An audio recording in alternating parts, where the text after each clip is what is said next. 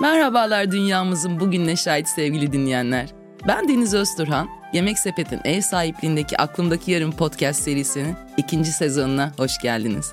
Yemek Sepeti ile birlikte hayatın tadını tatlı ekşi çıkarmayı, bu tatların anlamlarını ve dünyaya karşı sorumluluklarımızla aklımızdaki yarınları nasıl tasarlayabileceğimizi konuşacağız. Yaşam tarzımız, gıda alışkanlıklarımız ve geri dönüşüm gibi konuları sürdürülebilirlik çatısı altında konuşup bizleri nasıl bir geleceğin beklediğini tartışacağız. Aklımızdaki yarını beraber tasarlamaya çalışacağız. Hadi çatal kaşığınızı hazırlayın ve başlayalım.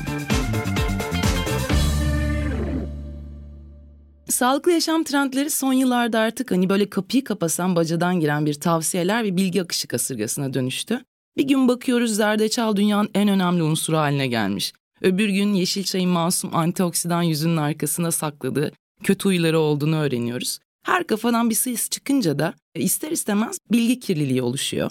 Biz bu programda bu bilgi kirliliğine ufak bir temizlik yapacağız ve bu konuyu işin uzmanı, köşe yazıları ve tarifleriyle iyi ve sağlıklı bir yaşamı savunan beslenme ve diyet uzmanı Dilara Koç'a ağırlayacağız bu programda. Hoş geldiniz Dilara Hanım öncelikle. Hmm, merhabalar, hoş bulduk. Hoş bulduk.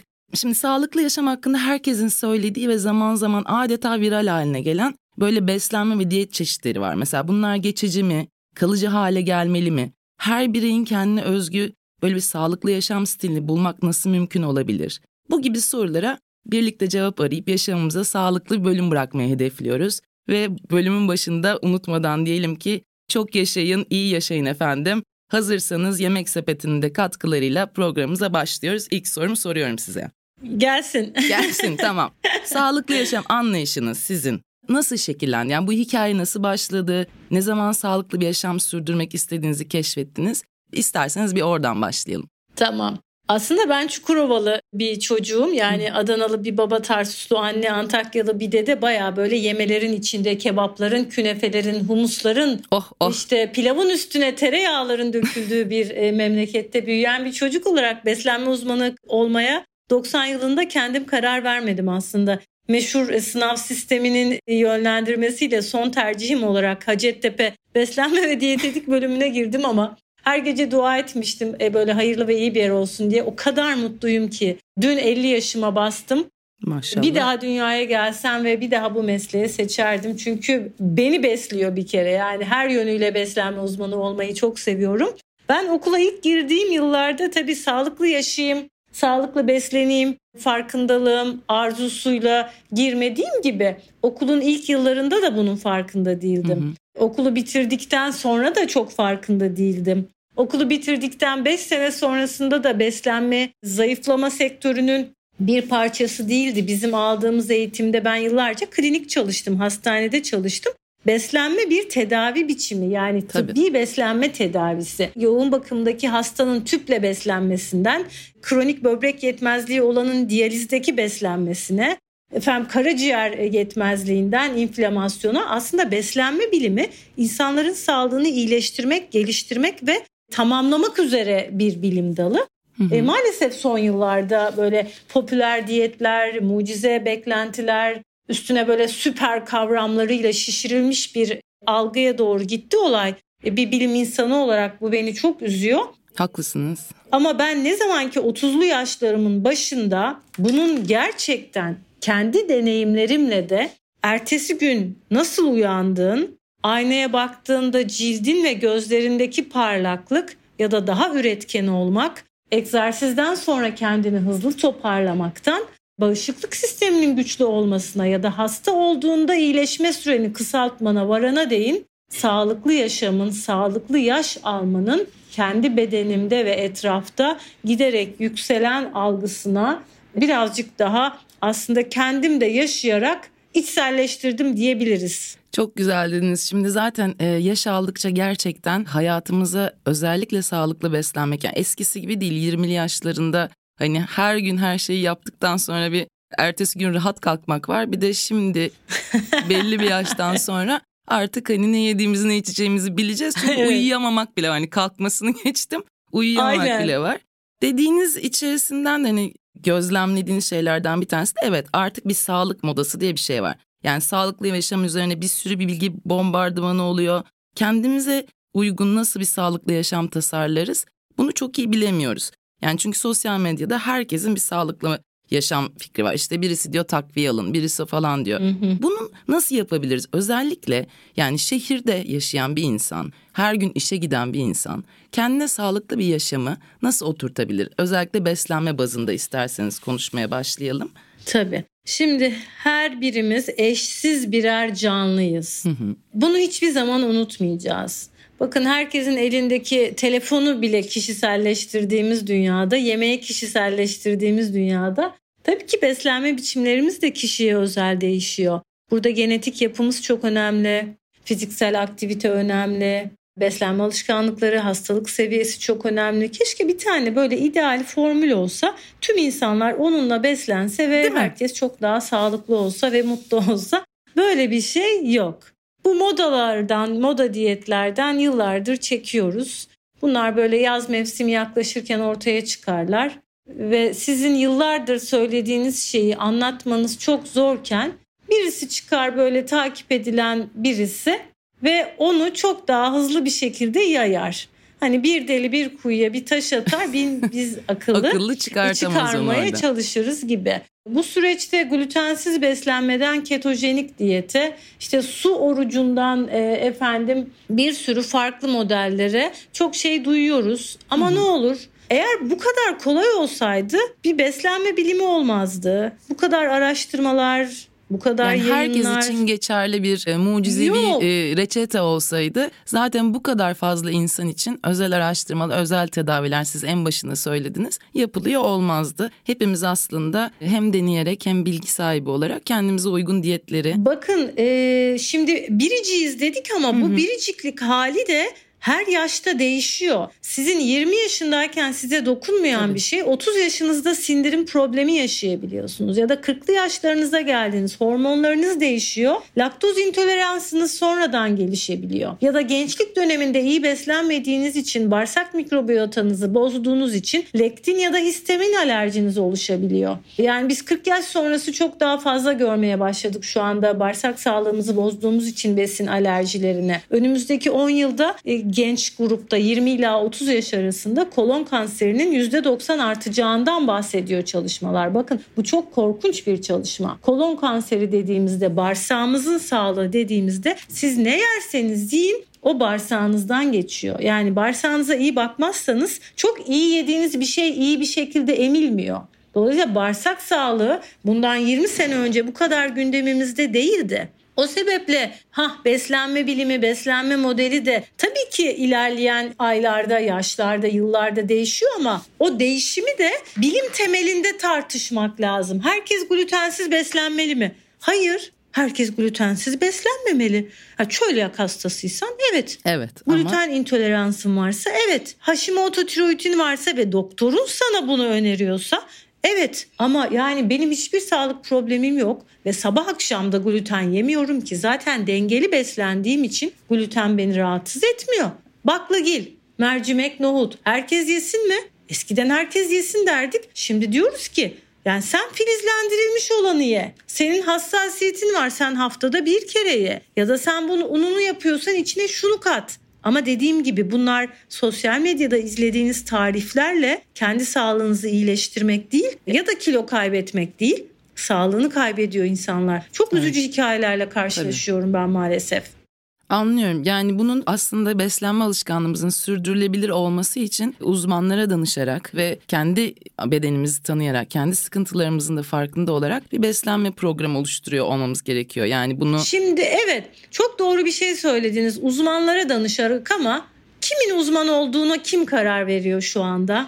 Yani kendisi kilo vermiş, milyon takipçisi olan insanın dediğini dediğim gibi sizin yıllarca söylediğiniz bir kulaktan girip öbüründen çıkıyor. Uzman demek bu konuda gerçekten eğitim almış. Bu eğitimi belgelendirilmiş demek. Evet. 3 aylık online kursa gidip de sertifika programıyla uzman oldum diye konuşanlara ben İtibar cesaretlerini, etmeyiniz. ha cesaretlerini hani kutlayasım geliyor artık. Bu nasıl bir cesarettir? Karşında bir canlı var ve o insan hayatını kaybedebilir. Hani hadsizlikle cesaret arası bir kelime bulunmalı. işte liyakatsizliğin e, çok yükseldiği bir dönemde e, var olduğumuz gerçeğini aklımızda tutarak aslında uzmanın bir de uzmanlığına biz de bakmak, ona güvenmeden önce bu uzmanlığa bilimsel anlamda bir daha yaklaşmakta fayda var. Takipçi anlamında diyelim de Aynen. dinleyicilerimize Aynen ya. Bakın, böyle bir ufak sene, pencere açalım. Ben 6 sene Hacettepe Üniversitesi'nde okudum. Meslekte 30 yıl tecrübem var. Hala diyorum ki tiroidi varsa Hashimoto'su hekim kontrolünde yapsın. Emotional eating varsa duygusal yemek yemesi bir terapistle çalışsın. Egzersiz yapacaksa menopoz dönemindeyse kas kütlesini arttırmak için endurance egzersizini şununla yapsın. Hani bu kadarına detay veriyorken bir insanın kalkıp da her şeyi biliyor olmasına inanmakta sorgulamalı. İnsan önce kendini sorgulamalı. Anlıyorum. Peki konumuz sürdürülebilirlik biliyorsunuz. Sürdürülebilir beslenmek tam olarak nedir? Yani böyle bir alışkanlığı edinmek için hangi huylarımızdan vazgeçebiliriz? En temel huyumuz herkese inanmak. Ondan vazgeçiyoruz. Onu şimdi anladık. Mesela tamam. markalar gıda sürdürülebilirliği adına çalışmalar yapıyor. Yemek sepeti Mesela artık gıdaları değerlendiriyor, son kullanma tarihi yaklaşan ürünleri bağışlıyor. Peki biz birey olarak bu konuda neler yapabiliriz? Kendi besin, beslenme sürdürülebilirliğimizi sağlayabilmek için. Yani evdeki hı hı, şeyleri hı. atmamak, doğru e, besinleri kullanmak. Hı hı. Siz daha biliyorsunuz tabii. Şöyle ben yaklaşık 6-7 e, yıldır Birleşmiş Milletler Gıda ve Tarım Örgütü FAO ile birlikte sürdürülebilir kalkınma amaçları için çalışıyorum ve 17 amacın 2 numaralısı açlığa son hedefi odağımızda bizim. Son 50 yılda dünya nüfusu, insan nüfusu iki kat arttı. Buna paralel tüketim arttı. Ama maalesef toprak, tarım, üretimi bu kadar artmadı. Bir yandan da israf var.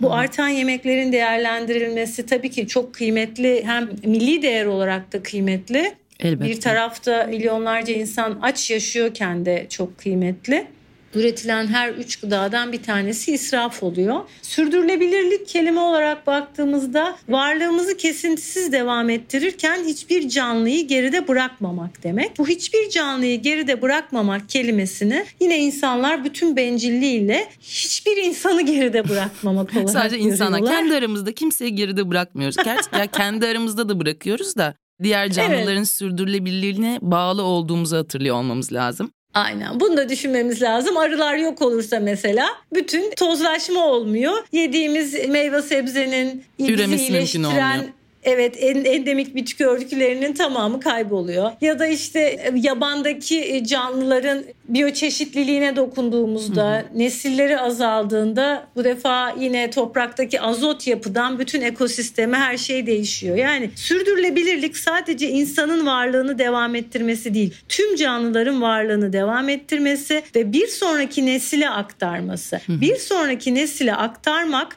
çok güzel bir kelimemiz var mesela. Evladiyelik. Evet. Ne kadar güzel bir Türkçe kelime. Evladiyelik. Ben istiyorum ki evladiyelik olsun. Coğrafi işaretli ürünlerimizi evlatlarımız da görsün. Domatesin kokusu evladiyelik olsun. Çocuklar ağaçtan elma koparabilsin. Ama şu anda Akdeniz'de meyve sebze çok yoğun bir şekilde bizi doyuran narenciyenin portakal mandalinanın Karadeniz'e taşınması söz konusu mesela bundan 10 yıl sonra. Ben bir Akdeniz çocuğu olarak kendi yeğenlerimin de evladiyelik portakal çiçeği kokusunu o mahallede duymasını çok isterdim. Yani bir şeyi sürdürebilmemiz demek gelecekten çalmamak demek. Şimdi bir insan ihtiyacından fazla tüketiyorsa geleceğinden çalıyor, çalıyor. demek. Başkalarının geleceğinden de çalıyor aslında. Evet. İhtiyacından fazla satın alıp bunu çürütüyorsa gelecekten çalıyor demek. İhtiyacından fazla alıp bunu hala değerlendirebilecekken çöpe atıyorsa yine fazlasını gelecekten çalıyor demek. Dünyada bir limit aşım günü diye bir şey tanımlandı. 1950'li yıllardan beri bu her sene hesaplanıyor ve sürekli bu tarih giderek geriye gidiyor. Yani biz bu sene 2 Ağustos'ta dünya 2023 yılı itibariyle üretilmiş her şeyi tüketti ve biz 3 Ağustos'a 3 Ağustos e, tarihine aslında 1 Ocak 2024 olarak uyandık. Dünya Çok ortalaması 2 Ağustos'ken evet Türkiye ortalaması 22 Haziran'dı. Yani biz şu anda 2024'ün Şubat'ında Mart'ındaki yememiz gerekenleri yiyoruz ya da o oksijeni tüketiyoruz. Karbon yutakları, işte denizler, okyanuslar, ormanlar bunlar şu anda bize vermesi gereken oksijeni bu yıl itibariyle değil önümüzdeki yıldan borç alarak veriyor. Ve biz bunu durduramazsak 2030 yılında maalesef sistem kilitleniyor. Çünkü gezegenimiz artan bu talebe, bu bencilliğe artık kaynak Cevap yetiştiremiyor. Veremiyor. Ve doğaya borcumuz giderek artıyor. Bakın Akdeniz'de her iki balığın birinin midesinde mikroplastik var. Artık bırakın denizler bize oksijen vermeyi. Balıklar mikroplastik yiyorlar. Deniz tuzu mikroplastik kaynağı. E biz bunları yediğimizde şu anda bizim akciğerimizde de mikroplastik bulundu, kanımızda da mikroplastik bulundu. Sen ne kadar sağlığını korumaya çalışırsan çalış, bağırsağındaki bu mikroplastikler, akciğerindeki mikroplastikler zaten senin sağlığını bozdu. Özetle şunu söyleyeceğim. Eğer gezegen sağlıklı değilse kesinlikle biz de sağlıklı değiliz. Hava hasta, toprak hasta, su hastayken bizim iyi olmamız mümkün değil. Çok güzel söylediniz onu. Gerçekten e, elimdeki sorularda vardı ama bunun cevabını vermiş oldunuz. Yani hava kirliliği de yaşam kalitemizi etkileyen unsurlardan biri mi diye soracaktım. Tabii ki elbette.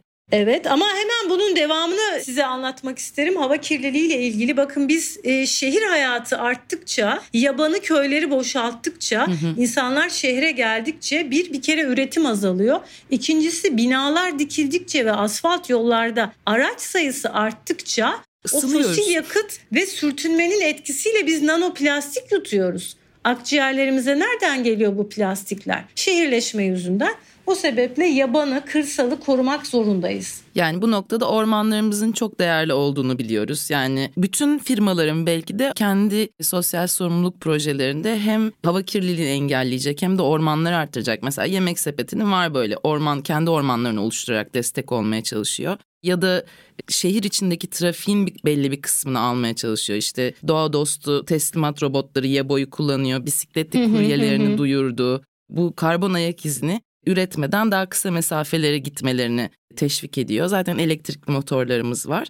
Dünya bu şekilde ufak ufak evet. da olsa gelişme dönüşme devam ediyor. Benim sormak istediğim şey şu. Biz birey olarak mesela hayatımıza hangi rutinleri katarsak bu kendi balkonumuzda bir şeyler yetiştirmek de olabilir veya yürüyebileceğimiz her yere artık ayağımızın yettiği her yere yürüyerek gitmek de olabilir. Bizim bu sağlığımızdan asla e, bağımsız düşünemediğimiz dünyaya şehrimizin içinde yaşarken nasıl katkılarımız olabilir mesela? Aslında çok güzel örnekler verdiniz. Pazardan ben, beslenme. E... Ben çok seviyorum bu konuyu çünkü. söyle yandan... lütfen söyle. Sizi de dinlemek beni çok heyecanlandırıyor. Çünkü aklımdan geçenleri böyle bir de bilimsel araştırmalarıyla bilen bir insanın ağzından dinlemek. O yüzden bölemiyorum da çok. Yani e, belki de gerçekten hani bunları böyle artık sosyal medyada sana iyi gelecek diyetlerdense dünyaya iyi gelecek neler yapabiliriz'i öne çıkarmamız gerekiyor. Arkadaşlar her gün yürüyebildiğimiz ayağımızın yettiği her yere yürüyoruz. Çöpünü ayırabilen ayırsın, ayır, ayıramayan evet. bunu ayırmayı öğrensin bir zahmet. Ürünlerimizi mevsiminde alıyoruz. Yerel üreticilerden almaya çalışıyoruz. Aynen. Kokluyoruz, bakıyoruz. Çok iyi gidiyorsun evet. evet, evet şu anda Dilara Koçak'ın gözüne girmiş.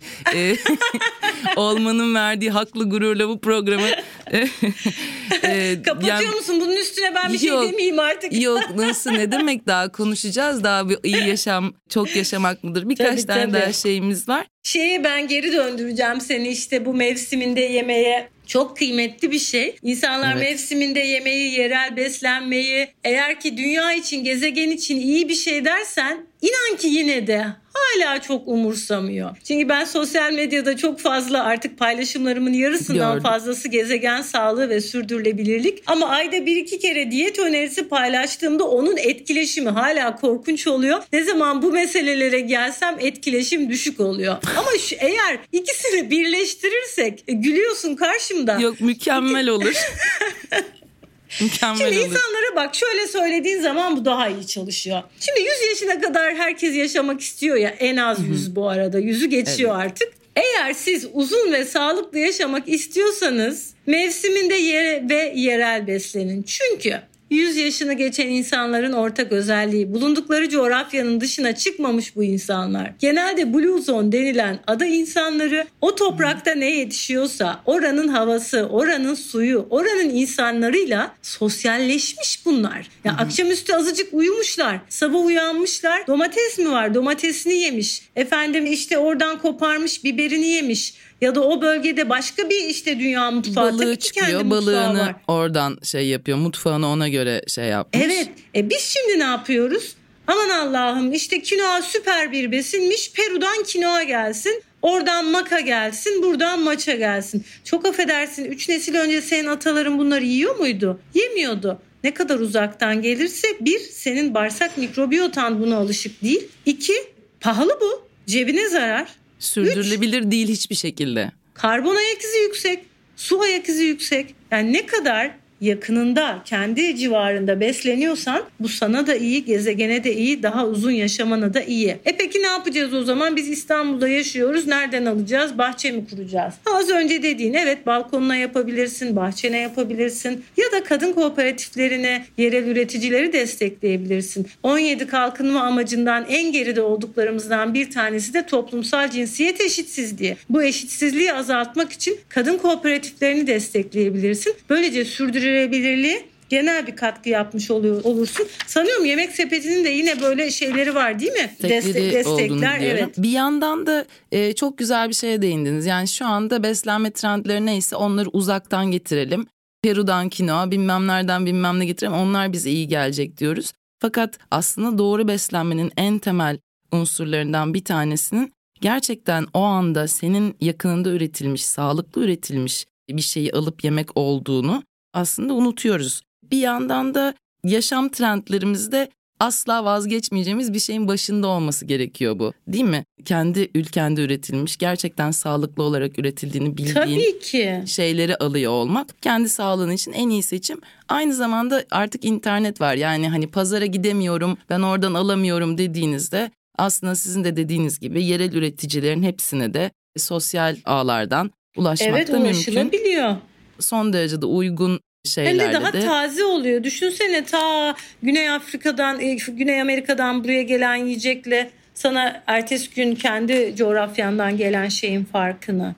Artı bir de şu da çok önemli yani mevsiminde olmayan bir yerlerden ne zaman geldiği belli olmayan bir şeyi sadece avokado ve bana iyi gelecek diye yemeye çalışmak 7-24 yani her mevsim bize çok fazla bir katkı sağlamaz. Vaktiyle Tabii. avokadoları Türkiye'de alıyoruz, de yetişiyor çünkü. Domatesleri yetişmiş. alıyoruz, Heh. hepsini donduruyoruz. Mesela. Çok güzel. Konserve yapıyoruz. Peki sizce asla geçmeyecek üç tane mesela şöyle bir dinleyiciler ve izleyiciler aslında hap bilgileri seviyorlar ya.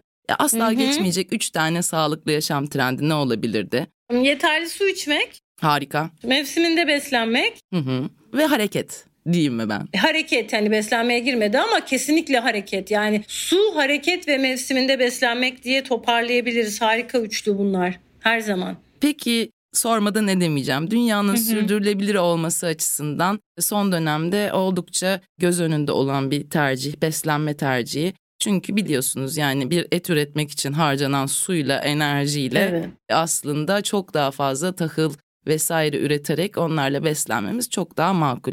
Ve eskiden aslında vegan olabilmek bir şey meselesiydi. İyi yaşamak da öyleydi ya hani sadece parası olanlar iyi yaşıyor. Geri kalanlar da biz buradan devam gibi bir şeydi. Hala Türkiye'de pek çok ilde vegan yaşamak çok zor olabilir dışarıdan bir şey istediğinizde. Şimdi yemek sepetinin çok fazla vegan seçenekleri var.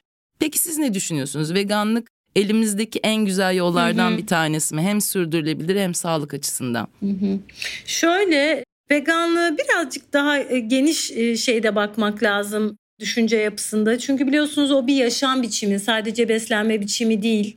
Bütün canlıların refahı için verilmiş bir karar. Sürdürülebilirlikte de dedik ya yani hiç kimseyi geride bırakmadan derken hiçbir canlıyı geride bırakmaman gerekiyor. İpek eşarptan bala, deri ayakkabıdan efendim bütün seçimlerine kadar biz maalesef bu vegan mutfak konusunda sınıfta kalıyor bazı kurumlar. Benim vegan çok dostum var ve çok problem yaşıyorlar. Eğer dışarıdan siparişte bu şekilde hani kontrollü bir vegan menü varsa o noktada da önemsiyorum bu konuyu. Hala sebzeyi tereyağında sote edip e, vegan diye insanların önüne koyan mekanlar var. O veganlığın çok iyi anlaşılması lazım. Veganlığı çok daha fazla duyacağız ama biraz bunun önüne geçen, biraz daha e, insanlar korkuyorlar o kavramdan. Tüm dünyada bitki bazlı beslenme yani plant based diet'i daha çok duyacağız. Hı hı. Bitki bazlı beslenme çünkü hem doğaya hem insan sağlığına avantajlarıyla geliyor. Çok da böyle artarak, büyüyerek geliyor. Bu hem birazcık endüstriyel gıda sistemine tepki aslında benim hı hı. gördüğüm hem de bağırsak hastalığı ve çevreye duyarlılıkla ilgili. E, çok sık duyuyoruz duyacağız. Yani vegan bireylerin sayısında genç grupta çok artış var ama daha ileri yaş grubunda da plant based'e doğru bir geçiş olduğunu ben görüyorum kişisel olarak. Aslında şöyle de yani insanları korkutan şey veganlıkta artık buradan sonra hayvanla ilgili hiçbir şey yapmayacağımsa eğer hani hayvan refahı refah için kesinlikle elimi değdirmeyeceğim hiçbir hayvansı ürün neyse bile aslında bir birey bunu atıyorum haftanın bir günü vegan olarak başlayabilir bugün vegan bir seçimler yapmaya başlıyorum diyerek. Deneyebilir. O dünyayı yani bu, anlamaya çalışabilir. Evet. Kısa kısa denemeler yapabilir. Çünkü aslında korktuğumuz şeylere karşı tepki geliştiriyoruz. Halbuki kendi hayatımızda minik karşılıklarını bulabilsek bunları hem daha rahat anlayacağız hem de daha rahat kendimizde adapte olabileceğiz belki de. Çok büyük saygı duyuyorum. Seçimlerimi bir gün ben de tamamen vegana çevirmek istiyorum. Şu an kendimi hazır hissetmiyorum. Hayvan eti çok nadir yiyorum. Çünkü onlara bir canlı olarak baktığımdaki canlılar e, çok tartışıyorum bunu kendi içimde kendimle. Zor konu. Peki o zaman sonda sevdiğim benim sevdiğim eğlenceli sorulara gelelim. Şimdi benim bir hayalim var. Ben bin yıl yaşamak istiyorum. O da şöyle kendime ait bir arazim işte zeytin ağaçlarım, yemiş ağaçlarım onları sürdürebiliyorum zaten ben. Suyum var, toprağım var. Tabii hani iklim çok çılgınca değişmiyor. Felaketler görmüyoruz senaryosunda. Peki e, ya bana verseniz bin yıl yaşarım. İnsanlar çok sıkılırsın. Yok efendim ben sıkılırım diyor. Ben bitki bakmayı seviyorum. Bence sıkılmam. Peki şöyle bir soru sormak istiyorum. Çok yaşamak iyi yaşamak mıdır? Yani iyi yaşamak dediğimizde bunun içini sizce nelerle doldurmalıyız? Çok yaşamak iyi yaşamak değil. Kesinlikle değil. İyi yaşamak benim için bedenen, ruhen ve zihnen iyilik hali. Bu çok para anlamına da gelmiyor. Çok yaş anlamına da gelmiyor. Yaşamın her alanında iyi hissetmek benim için iyi yaşamak. Zamandan bağımsız. Aslında sevdiklerimizle sizin böyle paylaşımlarınızda bir tane annenizle hmm, bir postunuzu evet. görmüştüm.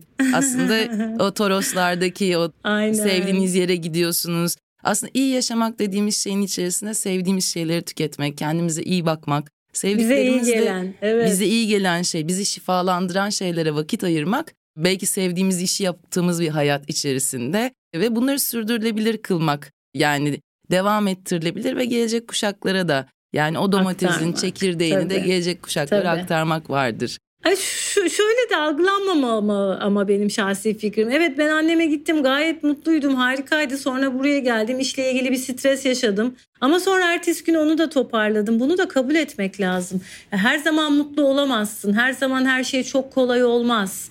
Ama o mutsuzlukları işte deneyimlerini bir amaca bir yere vardırabilmelisin. Her zaman mutlu olmak da yaşamın hayatın bir parçası buna kabul vermek lazım. Yoksa hep mutsuz olursun çünkü. Çok güzel söylediniz bunu Dilara Hanım. O zaman size çok teşekkür ediyorum. Bu Ay, bölüm bizimle ederim. beraber olduğunuz için kapatmadan önce bir de küçük bir sürdürülebilirlik testimiz var. Onu yapmak istiyorum. Haydi Gerçi bakalım. artık ben sizin sürdürülebilirliğinizden sonsuz derecede eminim. Zaten emindim programa gelmeden Mümkün önce takip olduğunca, ederek. Mümkün olabildiği kadar. Ama sürdürülebilirlik testimden de birkaç tane sorumu soracağım. Şimdi bunu sormaya bile gerek yok. Çöplerinizi ayırıyor musunuz diye artık sormam. Evet. Peki hiç sizle konuşmadım. İkinci el kıyafetleriniz nasıl? Yani kıyafet sektörü, tekstil sektörü de dünyanın sürdürülebilirliği evet. açısından oldukça tehlikeli yerlere gelen bir evet. şey. Siz nasıl değerlendiriyorsunuz kıyafetlerinizi? Sosyal medyada sadece annemle olan fotoğraflarıma değil diğer fotoğraflarıma da bakmanı rica ediyorum. Çünkü eşimin takım elbiselerinden kendime takım yapmaktan, kapsül gardırop örneklerimi paylaşmaktan çok mutluyum. Bu konuda da ilham olmaya çalışıyorum. İyi ki bunu sordun. Çok seviyorum. Dönüştürmeyi Gerçekten. çok seviyorum. Ben tek soruyla size 100 100 100 puan veriyorum. Çünkü daha fazla e, soracak bir şey. Kompostunuz var biliyorum. Yöre, yöresel her şey var. Bunda da artık tulum çektiniz. Çok teşekkürler. Ay çok teşekkür ederim. Valla günümün geri kalanı çok güzel geçecek. İnşallah dinleyenlerin de günü çok güzel geçsin. Her ne olduysa olmuştur. Hadi yüzünüzü güldürecek bir şey yapın. Hayata gülümseyerek bakın diye kapatayım ben de. Çok teşekkür ediyorum size. Görüşmek üzere diyorum o zaman. Hoşçakalın. Bay bay. Bay bay. Evet, Yemek Sepeti'nin de destekleriyle Dilara Hanım'la onun gülüşü kadar tatlı bir sohbetin sonuna geldik. Sağlıklı bir yaşam sürdürmek için ne yapıyoruz? Konuştuk zaten. Dengeli besleniyoruz, suyumuzu bolca içiyoruz, hareketimizi aksatmıyoruz ve kötü alışkanlıklarımızı da sakince bir köşeye bırakıyoruz. Ama bunlar da yeterli değil. Çünkü dünyanın daha sağlıklı bir yer olması için de minik minik çabalıyoruz ki sağlık hepimiz için, bütün canlılar için sürdürülebilir bir konu olsun. Hepinize hayatı iyi yaşayacağınız bol keyifli günler dilerim. Hoşçakalın.